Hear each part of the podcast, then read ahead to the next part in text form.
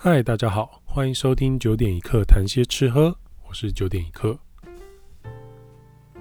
哇，这个疫情来得又快又猛又突然，导致我身边有不少事情受到冲击啊。最近真的是一整个蛮放的天，那就延误了这个更新，让大家就是久等了，非常不好意思。那一直到最近呢，这事情才稍微告一段落，应该也不是说结束，但是就是。可以稍微喘口气，那也适逢最近疫情趋缓嘛，觉得可以把这阵子观察到的一些事情和感想，就分享给大家。我记得去年我在做第一集的 podcast 的时候啊，那时候也是整个全球疫情大爆发嘛，啊，那时候台湾透过边境管制啊、十四天的隔离等等的，有效的隔绝的病毒跟疫情的扩散。但整体那时候很紧张，大家很紧张。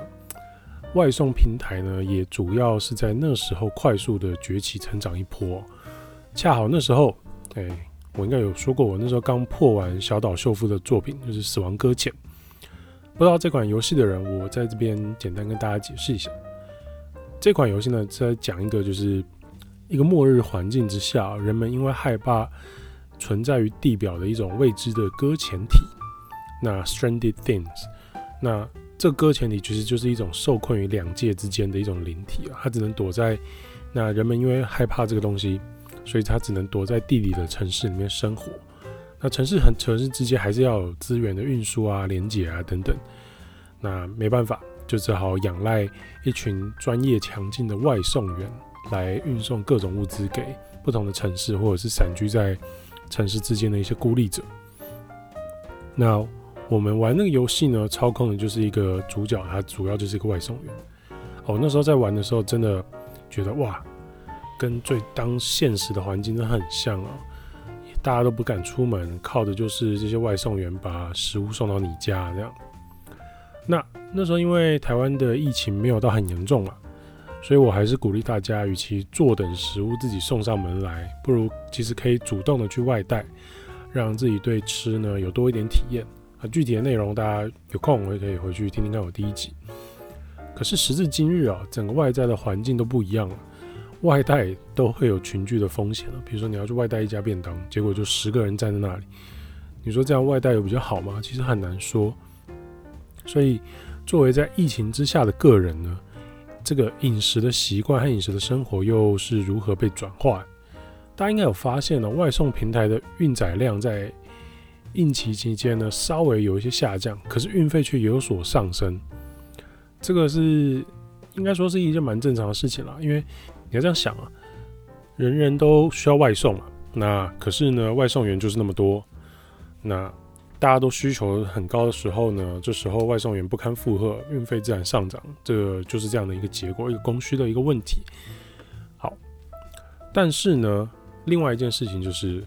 很多人就觉得说，哇，这个外送变很贵，那不如我反正都 work from home 了，那我就自己在家做吧，就决定卷起袖子自己洗手做羹汤。这个也导致了前阵子哦，呃，大概五六月的时候，急诊室突然多了很多切割伤、烫伤的一个病例出现。大家平常没有在做菜，那决定自己做，结果不熟练，导致很多一些厨房的意外事故出现。所以呢，我在这边讲，就是大家想省钱，想要自己做，或者是觉得反正就在家自己做，这都没有问题。但是你要先确认自己到底行不行，你的器材到底行不行啊？毕竟很多人从来没有自己煮过饭，开火的事情我们先不用说，连刀子可能都不会拿，整把刀都是钝的，或者是说那把刀拿起来看起来上面就坑坑巴巴的。我之前去一个朋友家，就是帮他们煮饭，那。状况很好笑，就是他给我一把刀，结果那把刀呢，上面有三个凹孔。那我就问说：“哎、欸，为什么会这样？”朋友就跟我讲说：“因为他们把鱼从冷冻库拿出来，还没解冻，就拿刀子下去切，切不动就开始用敲的，所以就把刀子敲坏。”OK，这个就是一些你没有在做菜可能会发生的一些问题，结果就导致大家受伤的几率大幅增加。我倒是认为，其实自己下厨是一件很好的事情，那也可以慢慢练习。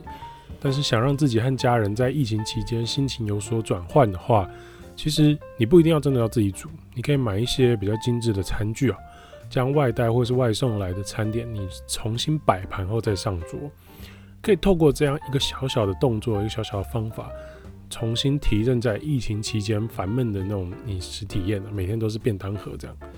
那原本装在纸餐盒里的菜肴呢？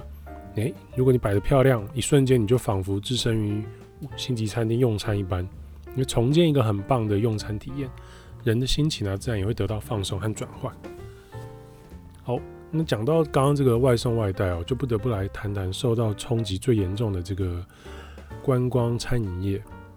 那有太多餐厅啊、旅馆、咖啡厅，其实酒吧等等，撑不过这次疫情，提前收掉。大家如果在脸书上滑，脸书不是有那个 Marketplace 嘛？大家上去看，就会发现这段期间多了很多咖啡厅、餐厅会用到的一些器材。那这大概就是跟这些事情有关系了。我有跟我经营酒吧的朋友聊天呢，那他是跟我讲说，疫情期间呢，我原本预估是他们还会剩下三成，但他跟我讲说，其实真正的状况是连过往的一成都不到。那还有很多其他间的店，甚至是完全零收入的。那这对于这些餐饮业而言呢，这是一个很严重的致命伤哦。毕竟租金、人事费用这些固定成本对他们来说都非常的高。我之前看过一份统计资料，多数的酒吧大概一个月左右就可以耗掉它半年的盈余。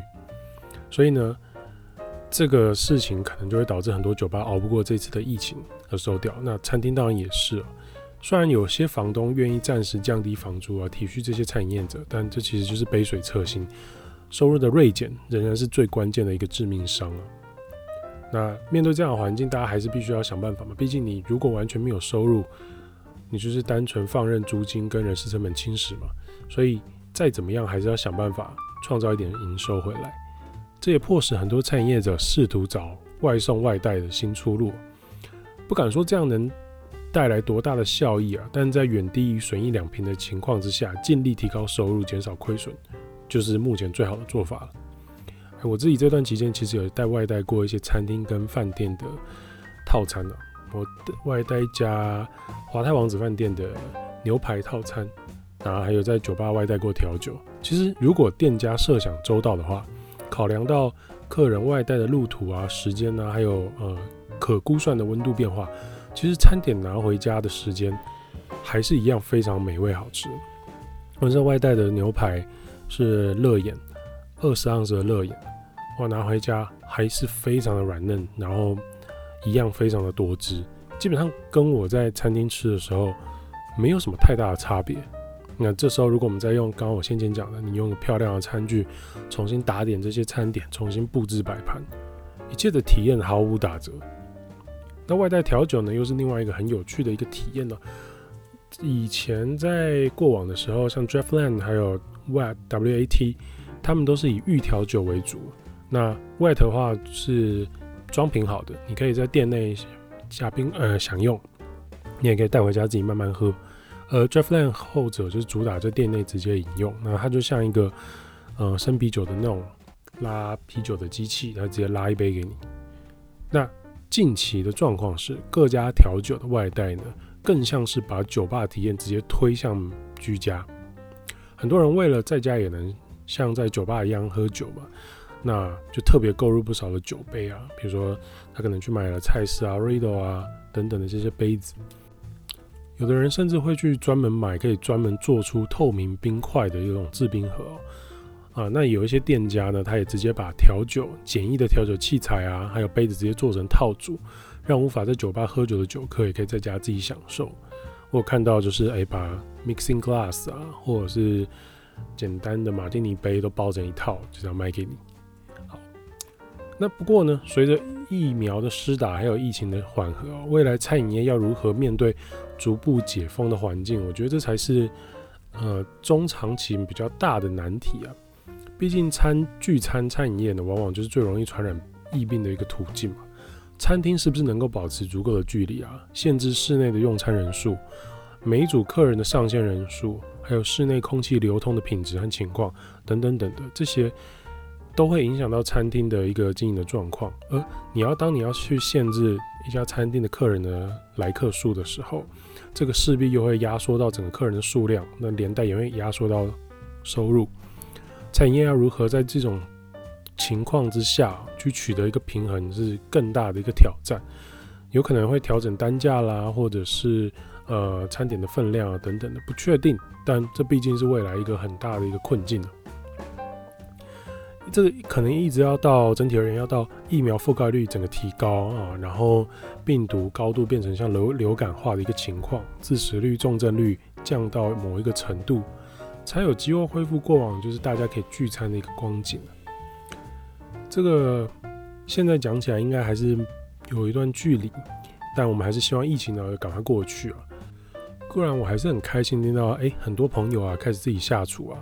那一开始当然是只是为了填饱三餐省钱，哎，结果有些人越做越有兴趣哦，有的开始就练习做甜点啊、蛋糕啊、烘焙啊、布丁啊，有的人开始炖汤、煮卤味啊，开始做一些西餐、煎牛排，我觉得这都是非常好的事情。哦，毕竟台湾的环境呢，下厨的人过往就少很多，哎，因为这个疫情，很多人开始自己下厨，我觉得这是很棒的事情。但同样的事情是。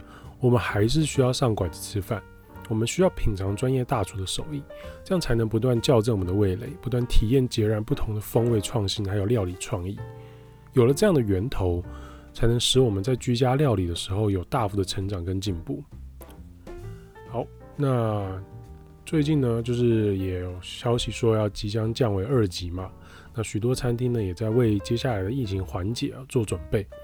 估计我们会更快的有更多机会再度上馆子品尝美食。虽然群聚聚餐这个可能还是一个遥远距离，但是诶，两三个人一起去餐厅吃饭，我觉得这个机会还是很接近的。那最后呢，我觉得还是要简单聊聊我最近没有更新的这段时间，我都在做些什么事情好了。原本我在七月底的时候有一个考试哦，那这段时间呢，从四月开始，我基本上就投入大量的时间在准备这个考试。结果呢，到了前两周，主办方寄信说，因为疫情的关系，我的考试必须延期。那到底要延到什么时候呢？也还不确定。所以我目前只能继续先继续准备着，保持这个备考的一个态势。那想知道什么考试的话，再私讯问我就好。不过也因为这个延期了，让我准备考试的一个状况有稍微有一个缓和的一个空间，所以。就把握这个时间，赶快更新一起 Podcast，跟大家聊聊天。好，那之后如果没意外的话，我还是会稳定更新了。好，那今天就先到这边。如果你对今天的主题或是吃喝饮食文化有兴趣的，欢迎继续收听九点一刻谈些吃喝。我们下次见，拜拜。